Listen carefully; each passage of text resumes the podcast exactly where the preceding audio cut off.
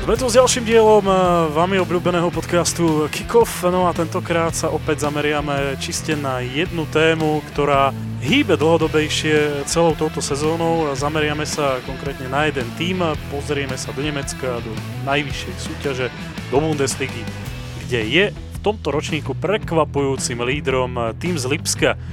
Tým, ktorý aspoň podľa tých rôznych prieskumov si veľmi konkuruje s Bayernom na nelichotivej pozícii najviac nenávideného klubu v celej krajine. Je to samozrejme z toho dôvodu, ako ten tým celý vznikol. A k tomu sa asi úplne nebudeme dostávať. Nás zaujíma... Ale to je asi jediné, čo ja viem, takže ja to určite spomeniem. Dobre, to, bu- to, to, bude, to bude tvoja stránka. E, ja sa budem venovať tým zákulisnejším veciam, tomu, čo vlastne stojí za tým zostupom a tak ďalej.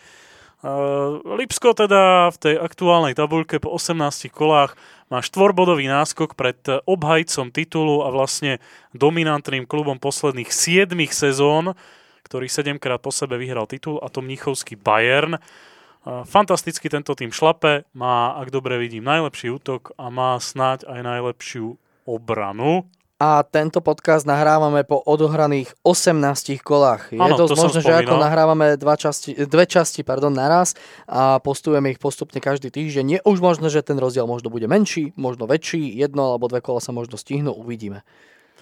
No, takže toľko aktuálna podoba po 18. kole. Lipsko šlape ako doslova švajčiarske hodinky, tá bilancia 12 víťazstiev, 4 remíz, iba dve porážky Naviac tie posledné výsledky, ku ktorým sa ešte dostaneme, sú absolútne jednoznačné. A ja by som začal od, e, ako sa hovorí, špičky ľadovca. E, v dnešnej dobe, ak nemáte správne postavené vedenie a ľudí v zákulisí, tak proste úspech, aj keby ste mali neviem aký hviezdny tým a trénera, tak sa dostaviť nemusí. Niektoré týmy by o tom mohli v súčasnosti dlho čo toho pohovoriť. Ale my začneme teda u Lipska. Ja som si tu poznačil dve dôležité tváre, ktoré z jednej strany to rozbehli, z druhej strany to teraz tvoria ďalej. A začal by som Ralfom Ragnikom, chlapíkom, ktorý je v Nemecku mimoriadne uznávaný, bývalý tréner napríklad Šalke, ostatne v minulej sezóne on bol vlastne tým chlapíkom, ktorý pomohol Lipsku aj k tomu umiestneniu, ktoré im stačilo k kvalifikácii do Ligy majstrov ktorej sa im eh, veľmi zatiaľ darí. Išiel tam z pozície športového riaditeľa, takže on už sa veľmi nechcel venovať trénovaniu, no ale ukázal, že stále proste tie trénerské vlohy u neho sú parádne.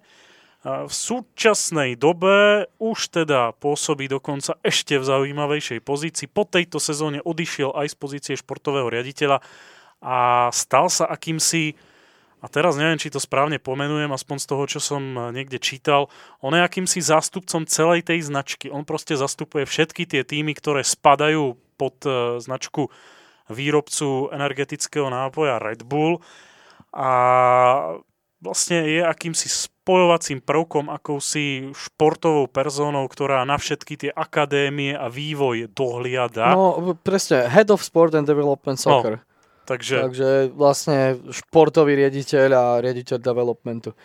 Takže ďalší posun pre ňoho veľmi zaujímavá skúsenosť. Ja si myslím, že v tomto on sa mimoriadne nájde. No a nahradilo chlapík veľmi zaujímavý a tam by som sa práve presunul. Pre touto sezónou ho nahradil a teraz kurňa ani za nič nevidím. Áno, už to vidím. 39 rokov Markus Kréše, meno, ktoré vám asi toho veľa nepovie, bývalý nemecký mládežnícky reprezentant, ale aby som to trošku uviedol. Markus Kréše začal svoju funkcionárskú kariéru a taký akýsi zostup v marci 2017. Vtedy sa presunul do Paderbornu, aktuálne nováčika Bundesligy týmu, ktorý má mnoho ľudí, ostatne aj Michal vedľa mňa sediaci rád pre ten ich štýl futbalu predtým, ako vlastne pracuje ten tím. A on vtedy sa dostal v mladom veku na tú pozíciu akéhosi športového riaditeľa, poradcu a tak ďalej. V tej dobe Paderborn zostúpil z regionálnej súťaže, ale zachránilo ich to, že vlastne mnichovskému týmu 1860 nebola udelená licencia, Takže oni od toho týmu tú licenciu odkúpili, tým pádom sa posunuli vlastne o súťaž dokonca vyššie. Bolo to dosť zaujímavé. No ale potom, behom dvoch sezón, sa vlastne tento tím dostal najskôr do druhej a potom následne 2018-2019 aj do Bundesligy, kde vlastne aktuálne teda pôsobí. A toto pre takto neskúseného a mladého hráča veľmi vypovedalo, takže po ňom siahlo Lipsko, kde už vykonáva pozíciu športového riaditeľa, teda na úkor spomínaného Ragnika. Vraj si veľmi sadol s Julianom Nagelsmannom, ak by to asi tak nebolo, tak asi ani tie výsledky, ten koncept, tie posily a všetko, čo ešte budeme rozoberať, by nevyzeral tak, ako to vyzerá a tie chvály by neboli asi tak viditeľné. No ale aj toto dokazuje, že Lipsko má veľmi dobre premyslené, ako sa ten tým naďalej chce niekam posúvať, ako sa ten tým naďalej chce niekam odvíjať a vlastne z toho plynú potom aj tie ďalšie ťahy, ktoré tento tým robí. Toľko asi môj úvod. Lipsko zaplatilo za Krešeho aj finančnú náhradu Paderbornu a to 700 tisíc eur. Za tieto financie sa on vlastne presunul do tohto klubu na túto v podstate vedúcu pozíciu. Tento úvod si myslím, že bol v poriadku a bol fajn. Ragnik odviedol od úvodu dobrú prácu, naozaj bol takouto hlavou, ktorá lietala hore-dole ako športový riaditeľ, tréner, potom nejaký manažer, potom opäť tréner, no a teraz ako jedna z vedúcich postav celého športu a futbalovej sekcie v Red Bulle ktorá e, sa rozvíja, rastie, ako si ma tu tým informoval, dokonca sa snaží opäť angažovať ďalší klub pod svoje krídla, ako by Salzburg a uh, New Yorkský Red Bulls už nestačili, ale o tom potom, ako hovorí u nás jeden uh, veľmi super ohýbovný politik. A naozaj to je to, ako to celé rastlo, ako to celé začalo, tie výsledky si už naznačil, za celé tie roky od založenia tohto klubu, respektíve vstupu Red Bullu do tých základov, futbalového klubu v Lipsku od roku 2009, keď eh, vlastne bude sláviť 11. výročie tento futbalový klub, tak sa to všetko vyvrbilo tak, že tento klub sa dostal z tých regionálnych súťaží prakticky až na futbalové vysilnenia. To nie len e, nemeckého futbalu, ale aj vlastne futbalu európskeho ako takého. Pretože už tá účasť v Lige majstrov je naozaj veľmi zaujímavá, veľmi chválihodná a Lipsko patrilo vo svojej skupine medzi tie oslnivejšie, lepšie týmy. A ono, ak sa nemýlim, Lipsko vlastne aj postupilo ďalej zo základnej skupiny a zahrá si vlastne ďalšiu vyraďovaciu fázu áno, s Tottenhamom a myslím si, že Tottenham sa uh, má čoho bať a na čo sa pripravovať. Uh, no a Neviem, chceš ešte riešiť to zákulisie, či chceš prejsť ku... Asi by som išiel ďalej. Nejakým tým výsledkom, alebo takto? Uh, ja by som asi najskôr... Navrhni si to ty, je to tvoja Dobre. téma, poď. Ja som, ja som si rozoberal slovenských futbalistov v minulom dieli, ty teraz poď, rob si štruktúru. Uh, áno, vidíte, aj takéto neplánované časti podcastu Kikov môžu byť. Ja by som zostal ešte v tom nehráčskom poli, ale zároveň by som sa posunul na miesto, ktoré už čo to znamená, od čoho sa to všetko ďalej odráža, a to je tréner. Julian Nagelsmann, chlapík, ktorý v 28 rokoch začal ako najmladší tréner v histórii v nemeckej Bundeslige. Meno si urobil v Offenheime, ktorý pre túto sezónou opustil. Už sme aj v minulých častiach niekedy dávnejšie spomínali, že dlhodobejšie po ňom tak trošku poškuľoval aj mníchovský Bayern, keď sa tam riešili rôzne trénerské rošády. E, tréner, ktorý zároveň v tejto sezóne už sa stal aj najmladším trénerom v histórii Ligy majstrov, ktorý sa dostal e, do výraďovačky vo veku 32 rokov a 4 mesiace. No čo k nemu dodať? E, to je tréner, ktorý jednak dokáže dlhodobo a potvrdzoval to v Offenheime, potvrdzuje to aj v Lipsku, kde mu tá koncepcia dokonale sedí, proste pracovať s mladými hráčmi. Alebo hráčmi, ktorým niekde neveria a on ich tak nakopne, že tá kariéra ide raketovo niekam do úplných výšinok, ktorých sa možno niektorým ani nesnívalo. To si tiež uvedieme aj príklady. V Lipsku pokračuje v tom svojom trende moderného futbalu, ktorý jednak e, baví, e, je intenzívny, je tam proste vysoký pressing, veľa gólov, ale zároveň aj e, organizovaná, prepracovaná obrana. Čo je zaujímavé, a to je to, čo už som načrtol, Lipsko má najmladšiu priemernú zostavu v celej Bundeslige. Ak sa tak dívam, tak e, v obrane je to priemer 24,5 a v zálohe 24,7, útok dokonca 23,3. To sú čísla, ktoré vám, ak si ich spojíte, dajú priemerný vek 24,6 rokov pre základnú zostavu. Uh, mnohí by možno očakávali niečo podobné napríklad do Dortmundu, kde sú tiež mladí hráči. Na druhú stranu, keď si vezmete futbalistov ako Kunku, ktorý má 22, uh, Patrik Šik, ktorý má 23, Ampadu, ktorý prišiel uh, aj keď na hostovanie, ale má 19, Hannes Wolf má 20, Konate, Mukiele, futbalisti, ktorí sú tam od 18-21 rokov. To je niečo, čo sa musí páčiť. A vlastne keď sa tak dívam, tak aj čo sa týka posíl, vlastne za posledné obdobie, tak Lipsko je vedúcim tímom z pohľadu nakupovania hráču a ich veku 21,4 majú priemerný vek ich posily. Za nimi tesne Real Madrid 21,9 a Lyon 22,6. No tak taká malá futbalová materská škôlka ktorú ešte pred sezónou veľmi zaujímavo doplnil skúsený golman Filip Čalner z Hanoveru, 34-ročný skúsený nemecký golman, ktorý vlastne vykrýva priestor za Ivonom Mvogom a jednotkou Petrom Guláčim. No sú to jasné stavky na mládež a na mladosť a na tých mladých talentovaných futbalistov. Je to to, čo my často spomíname a to, o čom často hovoríme, o čom sme už pri Lipsku hovorili a čo som ja tuším aj presne v takejto fráze spomenul, ja som veľakrát vravel, že Nemecko je jedno, jedným z tých základných príkladov toho, ako treba angažovať mladých hráčov a ako sa z tých mladých hráčov vychovávajú hviezdy a pušťajú ďalej do tých najlepších veľkoklubov a ako sa dá nastoliť tá cesta úspechu, čo vlastne nám už bolo dokázané pri tom, ako sme my kedy si dávnejšie komentovali Nemeckú Bundesligu, ako sa to neskôr ukázalo pri mužoch ako eh, Kevin De Bruyne, Leroy Sané, dajme tomu Emre Can, ako vyzeral, eh, ako sa dostal z Nemecka, tuším, eh, Sami Gedira či Tony Kroos, síce to už boli v podstate väčšie hviezdy, ale taktiež relatívne ešte v mladom veku opustili nemecký futbal a presunuli sa ďalej nielen do Premier League, ale aj do španielskej La Ligy. No a tak ďalej a tak ďalej. Tých mien by sa určite z viacerých klubov dalo spomenúť viac a to nie len hráčov Dortmundu a Bayernu Mnichu, ale aj ostatných klubov, aj Wolfsburg, aj Schalke majú čo to dobre za sebou. No, Julian Draxler Presne teraz možno. mi napadol a ešte ja ťa doplním, že to všetko títo hráči, ktorých si menoval, to bolo v období, kedy jednak pomaličky nastávala akási tá, akási tá re, revolúcia v nemeckom futbale, to jednak.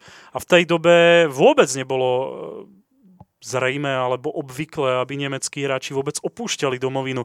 V tej, skutočne, ak by sme rozoberali aj 90. roky, ale to nechcem odbočovať, tak tých hráčov z Nemecka, ktorí by hrávali v top zahraničných tímoch alebo zahraničných tímoch obecne, by sme napočítali veľmi málo a až práve tebou zmen- e, spomínaní hráči to tak nejak celé rozbehli a teraz už je to jednoduchá a ustálená vec. A ono to samé o sebe nemuseli byť len nemeckí hráči, Kevin De Bruyne ako Belgičan a tak. E, čisto proste tie, tie, tie hrácké základne, čo sa týka tých výkonov a tej výchovy v nemeckom futbale vo veľmi, veľmi mladom veku.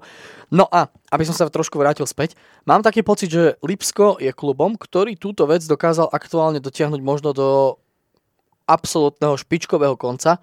Presne ako by zozbieral všetko to mladučke najlepšie, čo im disponoval a nie len nemecký futbal, ale samozrejme o tom sa dá veľa špekulovať, možno sa k tomu dostaneme. Lipsko určite veľa ťaží aj z toho, že si vlastne môže nahrávať hráčov z Red Bullu, z New Yorku, môže si nahrávať hráčov z Salzburgu. To určite, určite veľký prínos a bonus. Hej, ale to možno neskôr. Skôr je prekvapením, a to sme tiež už rozoberali, koľkým anglickým mladým talentom oni dávajú priestor. No, oni dávajú priestor, presne tak. O Anglicku taktiež sme už aj venovali jeden náš e, špeciálny diel podcastu. Určite si aj ten nechajte ujsť. Uh, späť pointe, uh, je to taký ten súhrn toho mladučkého, jedného z najlepšieho, čo môže byť vo futbalovom európskom svete, hlavne väčšine európskom. A vyskladanie tá, tá najlepšia konštilácia tej základnej jedenáctky, ktorej očividne Julian Nagelsmann absolútne výborne rozumie. vie z toho poskladať to najúdernejšie a najlepšie, čo dokáže ohrozovať aj tých najväčších favoritov v zápase. A vyzerá to tak, že to naozaj proste stačí a dokáže a môže to stačiť na to, aby Lipsko stále bojovalo o tú prvú pozíciu tej nemeckej futbalovej ligy a futbalovej Bundesligy, aj keď zároveň ešte musím doplniť jednu vec a jednu vec a to je, že v Nemecku, ono vlastne všeobecne, mám taký pocit, že tam už niekoľko rokov a vlastne hlavne tú poslednú dekádu je ten trend toho aspoň podľa mňa, štatisticky to nemám podložené, lebo skôr mi to proste nenapadlo, uh, omladzovania tých tímov. Nemám taký pocit, že by všetky nemecké Bundesligové týmy stávali len na nejakých tých 28, 30, 32 ročných hráčoch, uh, ale že už sa začína rozmáhať proste tá aj mladickejšia cesta čoraz častejšie. Ja s tým môžem iba súhlasiť, Nemecko sledujem dosť, takže to môžem iba kvitovať. Ostatne asi najlepší príklad e, tohoto, aj keď nie je možno na takom princípe ako Lipsko, je aj samotný Bayern. Aj tam museli e, po minulej sezóne, kedy sa na ich hlavu vzniesla obrovská kritika, ten tým omladiť. A, a ja si myslím, že ešte stále to nestačí. Stále by sa tam určite dalo čo to e, vytknúť, vylepšiť, ale aj tam prišla proste tá odmena, zbavili sa Riberyho, Robena, odišiel Rafíňa, všetko hráči vysoko na 30 rokov, takže to je jasný dôkaz. Uh, aby som ale ešte úplne opúšťal téma Nagelsmann a to je to, čo som uh, vlastne načrtol a teraz to dokončím. On už vo svojej kariére niekoľkokrát pomohol hráčom, ktorí buď boli nechcení, alebo boli talenty, ale uh, či už v iných tímoch, alebo normálne by možno šancu nedostali. A takéto prípady sú Karim Demirbay, ktorý pred sezónou za veľké peniaze vymenil taktiež Hoffenheim za Leverkusen a dvoma asi najslávnejšími menami ktoré potvrdzujú tento trend, sú aktuálne hráči Bayernu. Serge Nabry, ktorého on vlastne mal na hostovaní v Offenheime a tam prežil vtedy Gnabry jednu z najlepších sezón. A druhým a ešte väčším príkladom v tej dobe iba pomaličky sa rozvíjajúci talent dnes vlastne jedného zo stabilných kameňov nemeckej reprezentácie, aj keď teraz je teda vážne zranený, hovorím o stoperovi Niklasovi Zilem. No, vedel ako nájsť to najlepšie v týchto hráčoch a vedeli vyťahnuť vyššie. Ono sa mu to darí v podstate aj v tejto sezóne a stavia na tých mladíkoch.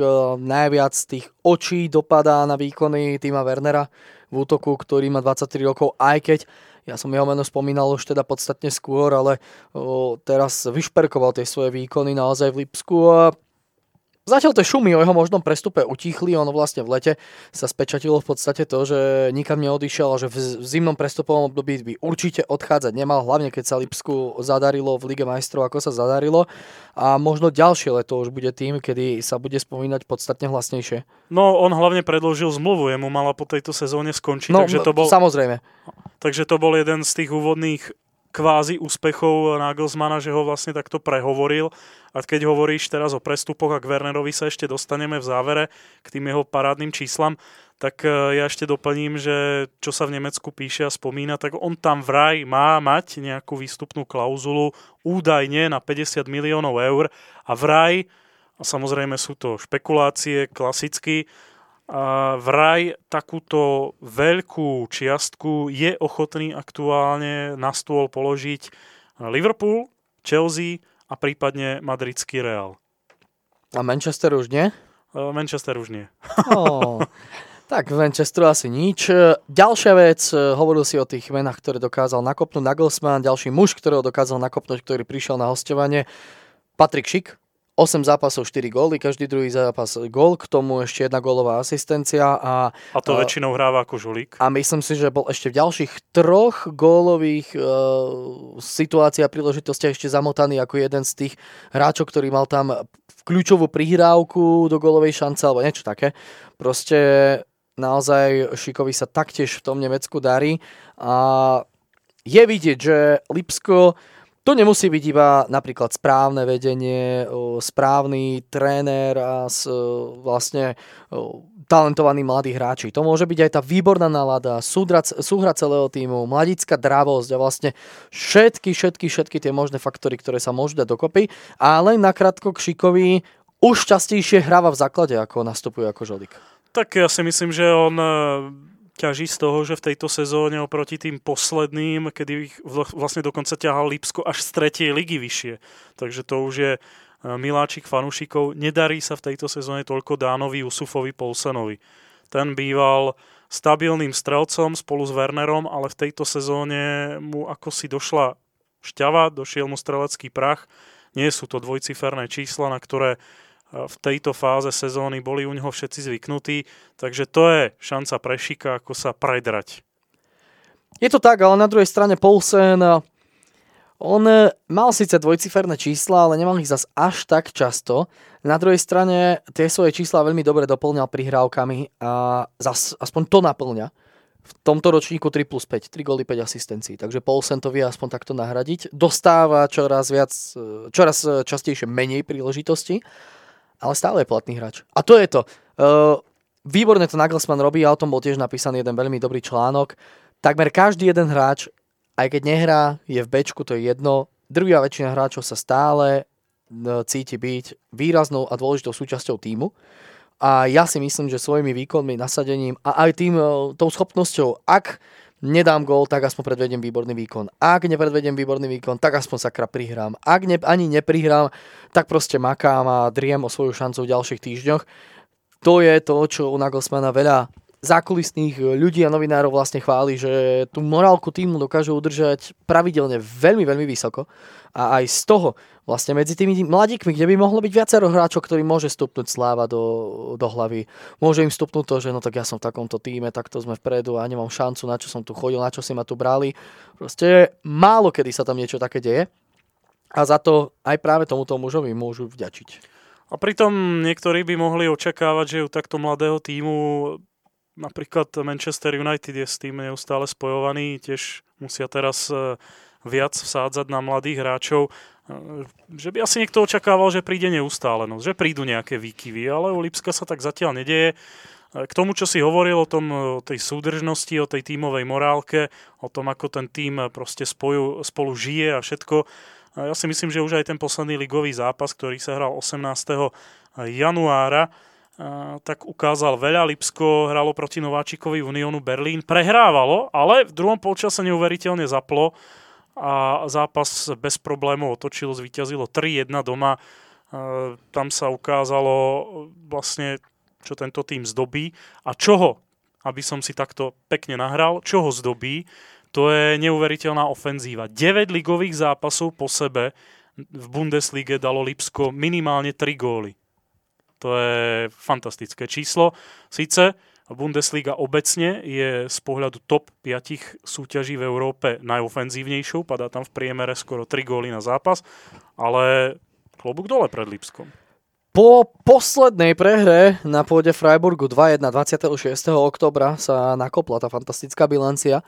Lipsko vtedy vyhralo v pohári proti Wolfsburgu vonku 6-1 a postupilo ďalej.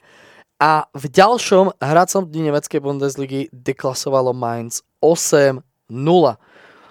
To je 1.14, respektíve 14.1 skóre za rozmedzie koľkých? Za rozmedzie troch dní, v rozmedzi troch dní. A odvtedy vlastne Lipsko ťahá sériu 1, 2, 3, 4, 5, 6, 7, 8, 9, 12, 3, 13 zápasov, 3 remízy, 10 výhier. No hlavne ešte k tomu 8-0, ja myslím, že Werner tam mal 4 plus 2, alebo nejak tak, že to bola vtedy jeho one-man show, viem, že sme sa vtedy osobne o tom bavili, čo tam pre Boha ten v úvodzovkách blázon zase robí. Bola to skutočne jeho najvyderanejšia e, futbalová, no ako to nazvať, e, doslova epopej snať v celej jeho kariére. 3 plus 2 to nakoniec no, bolo, ale Ah, hore dole. 3 plus, nie, pardon, raz, dva, tri. 3 plus 3 ešte no. pri prvý gol, uh, prvom gole z Zabicera tam prihrával, takže 3 plus 3. 4 plus 2, 3 plus 3, 6 kanadských bodov, to je jedno. Timo Werner proste zaexceloval a Lipsko sa už týmto zápasom definitívne nakoplo k fantastickej sérii bez prehry, ktorá trvá už viac ako 2,5 mesiaca a môže ju predlžiť v najbližšom uh, zápase kým vyjde tento diel podcastu, vy z toho najbližšieho zápasu už výsledok asi budete poznať. Bude to zápas medzi Frankfurtom a Lipskom, e, ktorý sa odohrá 25. teda o, najbližšiu sobotu. E, si myslím, že tam Lipsko asi bude predsa len favorit Frankfurtu. V posledných mesiacoch to vôbec výsledkovo nejde. No a môže natiahnuť tú svoju výbornú sériu víťazstiev či remis. Mám tu poznačené ešte dva body, ktoré by som rád e, prebral. Tým druhým je aktuálne prestupové okno. No Lipsko nechce zaspať na, na Vavrínoch, nechce si pomyslieť, haha, sme prví, nič sa nám nemôže stať. Dortmund by mohol v minulej sezóne o tom, e, čo to povedať, keď e, prehospodárili 9-bodový náskok v čele pred Bayernom. A teraz sú to teda ešte raz pripomínam 4 body náskoku pre Lipsko. Lipsko podľa tých aktuálnych informácií tak e, je veľmi blízko k angažovaniu minimálne dvoch zaujímavých mien. Tým prvým je rakúsky reprezentant, krajný, ofenzívne ladený, myslím, pravý obranca Valentín Lazaro, ktorý v lete vymenil Hertu Berlín za milánsky Inter, ale pod kontem veľa toho nenahral, tak sa rozhodol pre návrat. No a to druhé meno, a to je zaujímavé meno, ktoré zarezonovalo v ušiach mnohých fanúšikov, ktorí možno o ňom až toľko nevedeli. Na základe výkonov hlavne v Lige majstrov drese Dynama Záhreb hovorím o odchovancovi Barcelony, mladom španielskom talentovanom krídelníkovi Dani Olmovi. Čo k tomu povedať? Bola by to super posila, ďalšia top posila pre ofenzívu, o tom žiadna. Ďalší mladý hráč, ktorý by zase len tak nejak rozšíril možnosti, ale to sa tam líšia tie informácie o tej prestupovej čiastke. Ja som ešte nedávno čítal 16 miliónov, potom to stúplo na 23. Dnes už sme sa tu dívali, vraj má byť dneska na zdravotnej prehliadke, dneska znamená 23. januára a tam už sa dokonca písalo kontrakt na 5 rokov za 44,5 milióna, ale to si myslím, že možno bude aj s nejakými bonusmi kto vie, no každopádne tá cena raketovo stúpa v tých kuloároch deň od dňa, ale eh, aby som ti tak nahral na to vyjadrenie, asi sa zhodneme na tom, že hráč ako Olmo, to je dokonalý, dokonalý článok, ktorý môže Lipsko posunúť ešte kvalitatívne zase o stupienok vyššie. Tak pri tom, čo Olmo predvádzal v poslednom eh, zápase, keď eh, som mal možnosť komentovať výkon práve Dynama Zagreb v Lige majstrov, keď eh, nastúpil proti eh, Manchesteru City, ak sa nemýlim. Áno, on strieľal jediný gól Dynama, keď viedlo 1-0 a malo ešte nakročené k postupu zo základnej skupiny. Tak pri tom eh, zápase podal naozaj výborný výkon. Hral veľmi dobre, najmä v prvom polčase. Dynamo celkovo prvú 45 minútovku zvládlo solidne, aj keď ju nakoniec prehralo a prehralo celý duel 1-4. Olmo bol ozdobou tohto zápasu a zaslúžil si záujem tých popredných európskych klubov. Samozrejme, ja som sa tak trošku možno aj divil tomu, že ho vôbec e, Barcelona v úvodzovkách len tak pustila. A to dokonca Zagreb si ho stiahol ešte do druhého týmu, do Bčka v roku 2014 až e, neskôr, po prakticky roku. E, dostal výraznejšiu príležitosť, aj keď samozrejme zase on vtedy mal v podstate 15-16 rokov. Ale Presadil sa, presadil sa pravidelne, presadil sa účelne, jeho cena raketovo vystúpala za posledný rok a pol z úrovne 1 milióna eur až na aktuálne na transfermarkete písaných 35 a podľa mňa by to pokojne mohlo byť naozaj aj viac, ako si hovoril.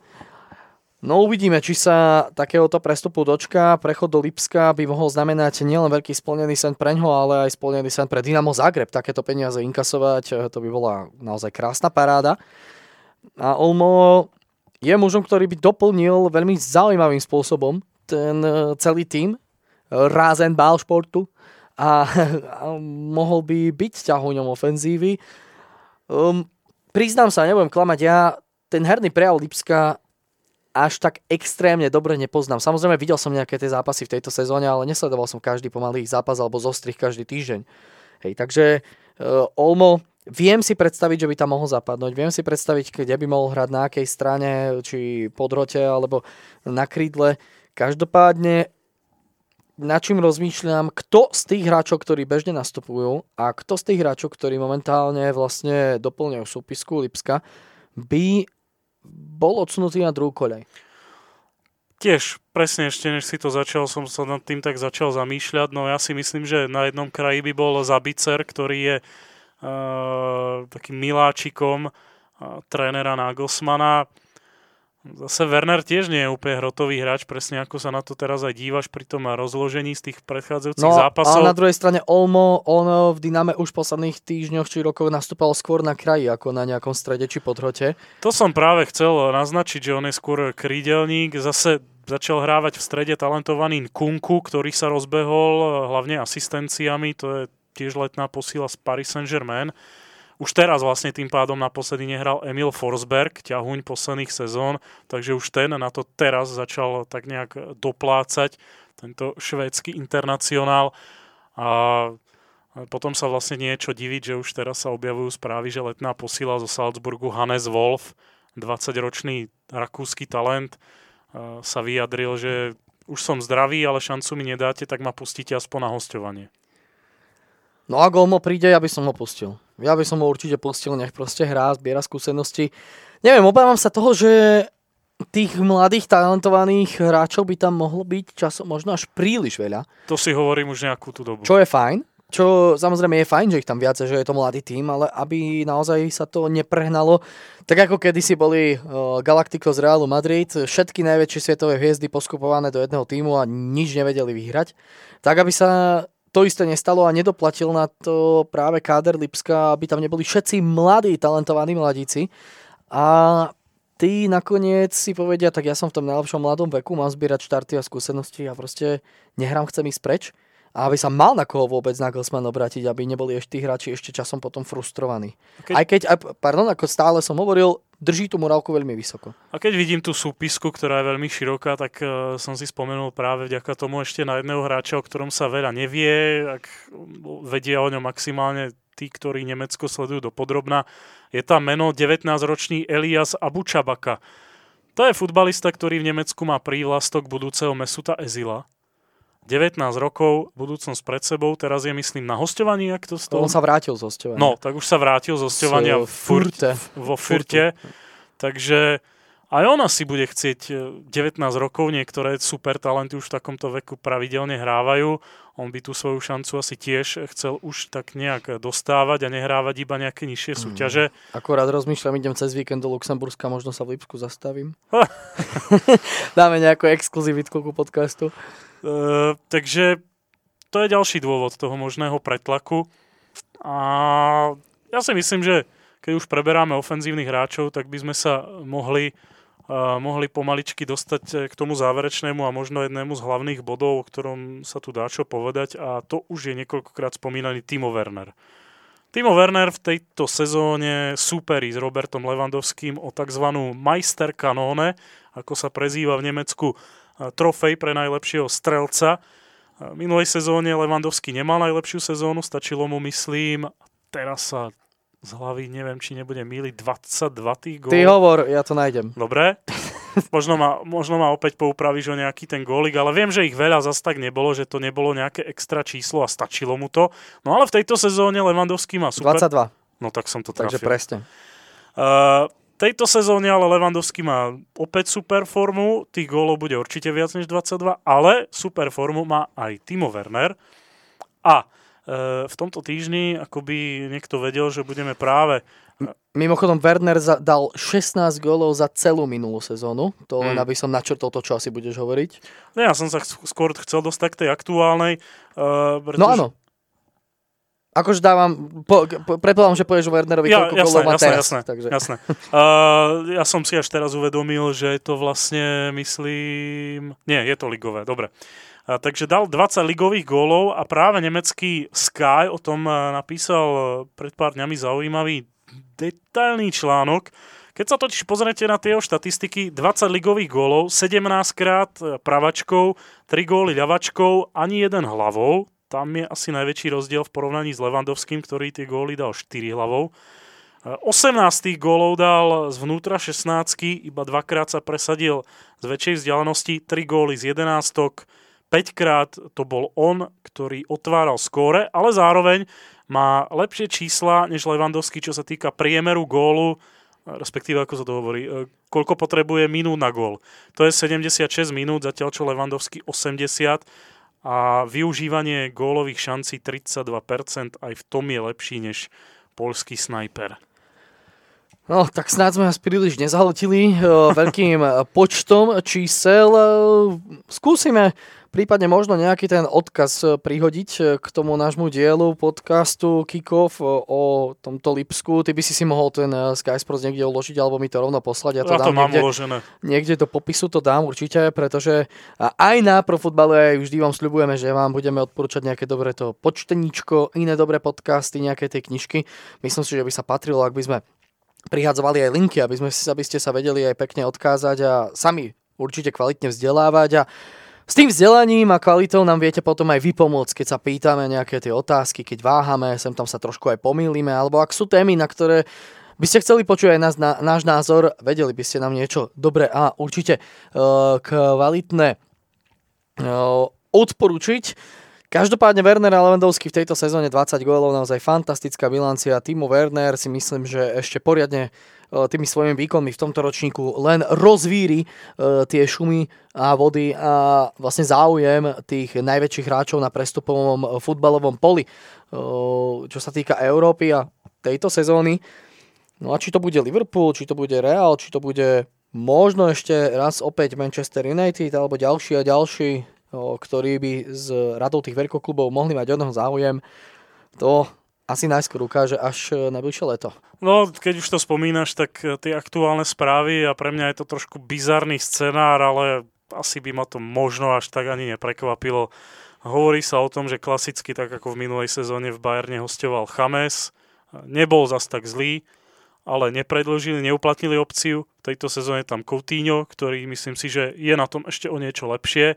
Aj teraz naposledy dal gól, a, takže, ale opäť, vysoká opcia, ktorú vraj Bayer neuplatní. A prečo? Pretože tie financie chcú vložiť do dvoch hráčov a v Nemecku sa najviac píše, a to už je dlhodobá klasika, že v lete príde Leroy Sané z Manchester City a tým druhým hráčom má byť práve Timo Werner. Už je isté, že príde do Bayernu, keď trošku odbočím Alex Nibel, to je tiež teraz preberané téma zo Šalke, talentovaný brankár, čo tam vlastne bude robiť, keď Noer bude ešte minimálne 3 roky jasnou jednotkou. Za toho kritizujú. A presne na toto poukazujú teraz niektorí experti v Nemecku. Ak sa zrealizuje prestup Wernera do Bayernu, kde on vlastne bude hrať, pretože jednak Lipsko hrá iný štýl futbalu, jednak na hrote za Levandovské určite hrať nebude a už teraz má Bayern pretlak na pozícii krídelníka. Tam je Perišič, tam je Koman, tam je Gnabry, Coutinho tiež niekedy hrá na krídle. Ešte ak príde Leroy Sané, tak prosím pekne kam? No tak dá sa. Keď sa chce, dá sa. Ale ako uh, asi ťažko bude hrať A každý... Ešte, ešte jeden, Miller. Asi ťažko bude hrať každý jeden jediný zápas, uh, každé jedno kolo, každý pohár. Uh, No, je to už na ňom, aby to zvážil, či naozaj neuprednostní to Anglicko, alebo či ostane v Nemecku a či to bude práve Bayern. Samozrejme, túžba po tých najväčších úspechoch a trofejách a víťazstvách tam je a Wernerovi sa nemôžeme diviť proste, že toto chce. A ty si hovoril, že Werner by mohla byť jedna z posledných tém, alebo možno posledná téma. Ja by som ešte navrhol to, čo sme naznačili, už aspoň skratke, zhrnúť celú tú tému v závere a zhrnúť celé to Lipsko, ten klub ako taký, aký je. Vznikol v roku 2009 tým, že do ňoho vstúpil ten obrovský sponzor a keďže my nie sme nejako extrémne sponzorovaní, tak to povieme na rovino, vstúpilo do ňoho Red Bull, výrobca energetických nápojov, ak nie úplne najväčší, tak jeden z najväčších na svete, ktorý sa začal angažovať vo futbale. V roku 2009 e, sa Lipsko nachádzalo, ak sa nemýlim, v 5. lige, kde e, naozaj nepatrilo medzi extrémnych e, ohrozovateľov z tých všetkých úspechov Bayernu Mníchova a Dortmundu. Ale vďaka obrovským finančným inekciám a tomu zázemiu a tým ľuďom, ktorých sme spomínali, sa dokázalo vytiahnuť vyššie. Lenže, e, čo je tak trošku problémom a prečo je tento nemecký klub toľko hejtovaný a nenavidený v rámci nemeckej Bundesligy a v rámci fanošikov ostatných klubov, prečo sa o ňom toľko rozpráva, prečo o ňom toľko počujete, prečo je toľkokrát skloňovaný ten Red Bull, tak e, je práve to, že Red Bull je všeobecne 99% držiteľom vlastne všetkých tých akcií a všetky, všetkého majetku tohto klubu. Jedno jediné percento e, toho je držiteľom samotný klub ako taký. E, určite vám niečo hovorí pravidlo 50 plus 1. E, to znamená, že vlastne, čo sa týka hlavného hlasovania hlasov vlastne toho hlavného slova vo futbalových kluboch v nemeckej Bundeslige, tak je to tak, že vlastne 50% podiel plus 1 by na hlasovaní e, mali mať práve fanúšikovia a členovia vlastne klubového fanklubu. A tých 49% to je vlastne slovo, ktoré môže držať e, len samotný riaditeľ a šéf a predstaviteľ celého klubu. No a čo je trošku zvláštne v Lipsku a čo si, o čom si vás môžete prečítať a dozvedieť sa aj na stránke uh, Deutsche Welle, sa to volá, tuším. Áno. Deutsche Welle, tak e, na to vám určite prihodím nejaký ten link. E, je to, že po vstupe práve firmy Red Bull do tohto klubu a po e, investovaní peniazy, vyťahnutí tohto klubu vyššie a vyššie a tak ďalej, sa vlastne stalo to a ukázalo sa to, že tento klub v podstate to pravidlo tých 50 plus 1 nerešpektuje. Klub si naďalej drží všetkých 100% hlasovacích pravidiel v organizácii No ale potom, čo o, vlastne do toho vstúpila Nemecká futbalová asociácia, asociácia klubov a vlastne e, celá federácia, e, sa ukázalo a sa to trošku aj pomenilo. E, keď Lipsko vstupovalo do nemeckej druhej najvyššej súťaže, do druhej Bundesligy a potom už sa schýľoval k jeho postupu do najvyššej súťaže, do Bundesligy, tak vlastne na to, aby pro forma tam boli členovia fanklubu a členovia klubu ako takého, tam bolo vlastne 17 členov. Lenže títo všetci členovia sú samotní aj zamestnanci fabriky Red Bullu. Takže vlastne tie práva, povinnosti a členstvo ostáva naďalej vlastne vo vnútri klubu. Zároveň po postupe do Bundesligy mesačné členstvo a zápisné stalo 100 eur a ročné členstvo stálo 800 eur jedného e, člena tohto fanožikovského klubu a združenia, čo v podstate nebolo uhraditeľné len tak z vrecka pre viacerých e, fanúšikov e, RB Lipsko. To sa taktiež časom zmenilo, tie ceny sa znížili. Medzičasom by to malo byť tak, že tých e, membershipov by malo byť predaných asi okolo 1600, tuším. Čo ak si porovnáme, myslím, s 32 tisíc predanými membershipmi v Unióne Berlin, to je naozaj ešte veľmi chabá bieda. Tam mimochodom stojí jedno členské 30 eur na rok. Myslím, ak sa nemýlim to je vlastne to, čo všetci nenavidia a kritizujú, že toto je v podstate zatiaľ asi jediný klub, kde má hlavné slovo proste jedna firma. E, tým členom, ktorých by malo byť zhruba 1600, e, dali výhody stretávať sa e, s hráčmi, využívať fitness klub v klube, využívať neviem čo všetko, aké benefity a výhody.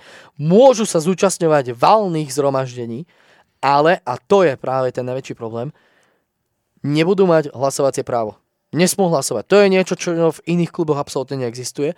A to je niečo, čoho sa ešte stále celé vedenie na čele so svojím šéfom zastáva e, v Lipsku a čo vlastne fanúšikom a tom, týmto e, členom fanklubu nechcú no ani za Boha proste pustiť a im to dovoliť.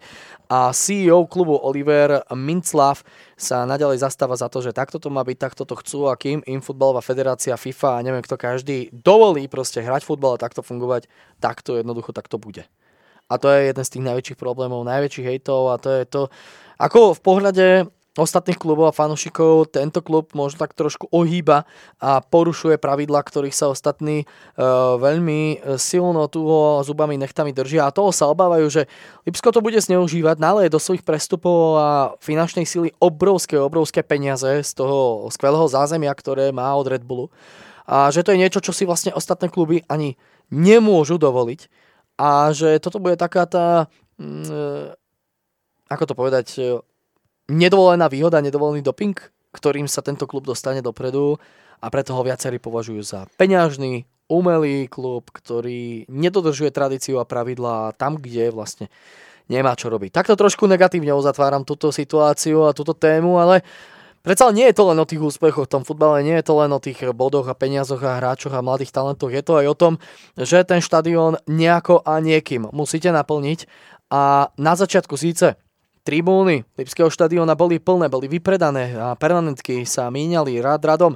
Na druhej strane už e, na začiatku roka 2019 a počas e, posledného leta vznikali už problémy a konflikty medzi vedením klubu a fanúšikmi a celé to vyvrcholilo jedným z obrovských transparentov, kde e, sa spomínalo, že na viaceré sľuby ste pozabúdali a chceme dialog teraz okamžite.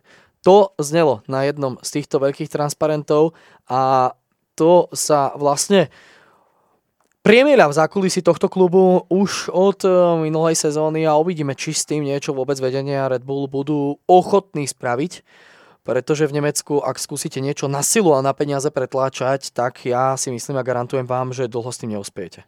Tam určite nie. Tam tí fanúšikovia majú obrovskú váhu, nielen v Lipsku, ale takmer v každom týme žijú väčšinou s tým klubom, ktorý pre nich znamená úplne všetko. E, no, k tomu, čo si povedal, asi podotknem iba také metaforické alebo staré známe, s jedlom rastie chuť.